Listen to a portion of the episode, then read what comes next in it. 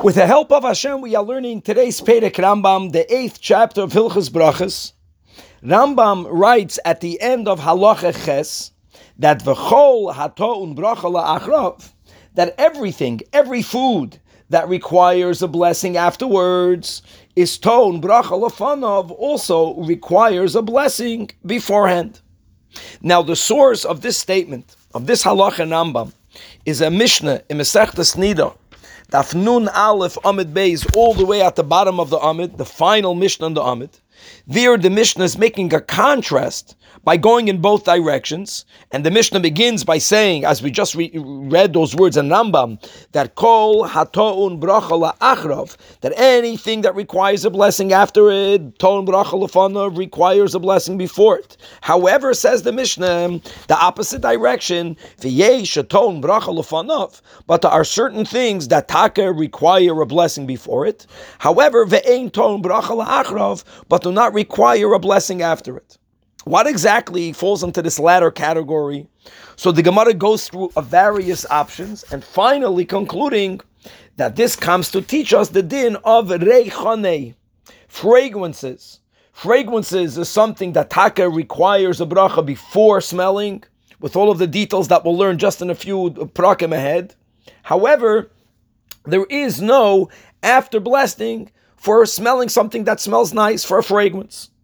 Now, the the the, the in Shulchan Aruch, in Oirachayim, Simin Reish Tes Zayin, in Seif Aleph, the Magen Avram reciting a kolboy explains that the reason why there is no after blessing when you smell a fragrance is because the pleasure of that shmekacht is not retained after you finish smelling it.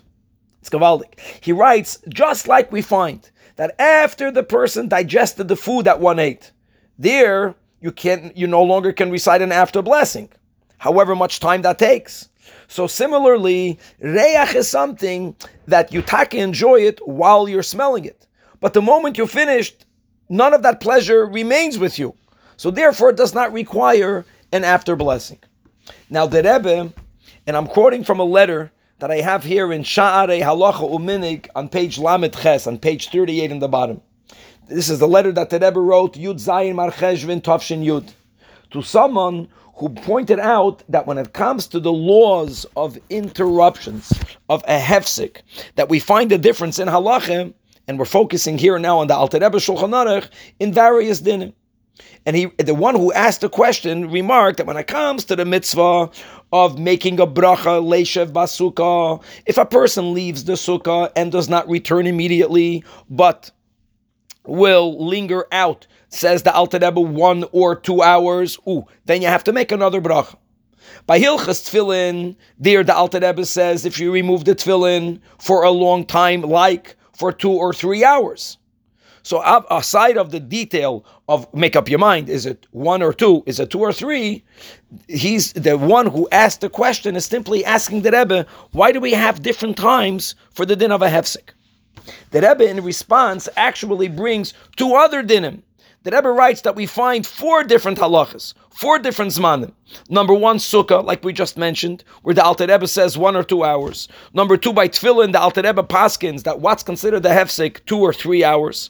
By tzitzis, the Alter Rebbe writes the words la'acher kama shois, and it's mashma that it's more than the two or three hours of the tefillin.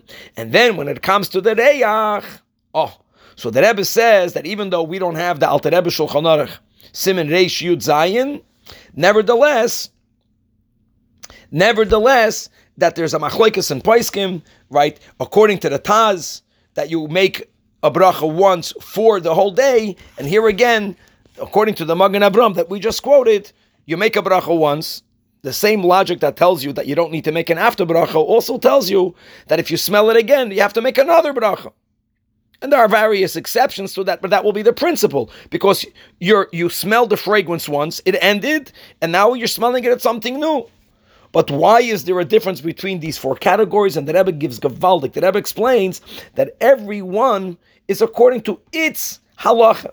When it comes to eating in the sukkah, since the bracha that we make be'ikir is for a meal, and the concept of a meal, where do we find a meal going to the Beis Hamikdash? What is the t- uh, the average time that it takes to offer a korban, korban tamid, Chazal tell us was one hour.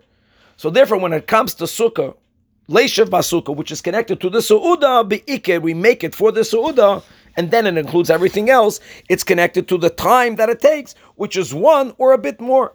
When it comes to tefillin, since people daven in the tefillin, and davening should take at least an hour and a half or more, which means you enter the second hour or more, that's two or three. When it comes to tzitzis, says the Alter, eh, says the Rebbe, that being that tzitzis is put on before you put on the tefillin, and unlike tefillin, we are allowed to enter places in which with tefillin we may not. In other words, people leave their talus on them for longer, so it's taka more than two or three hours. And coming back to Reyach, it's like we explained, let's go with the Magen Avram, that you smell it, but the whole pleasure you have for a moment, and then right away it goes away. So therefore, there, there's an a, immediate hefsik, and you have to make a bracha, l'shitasoi, right after.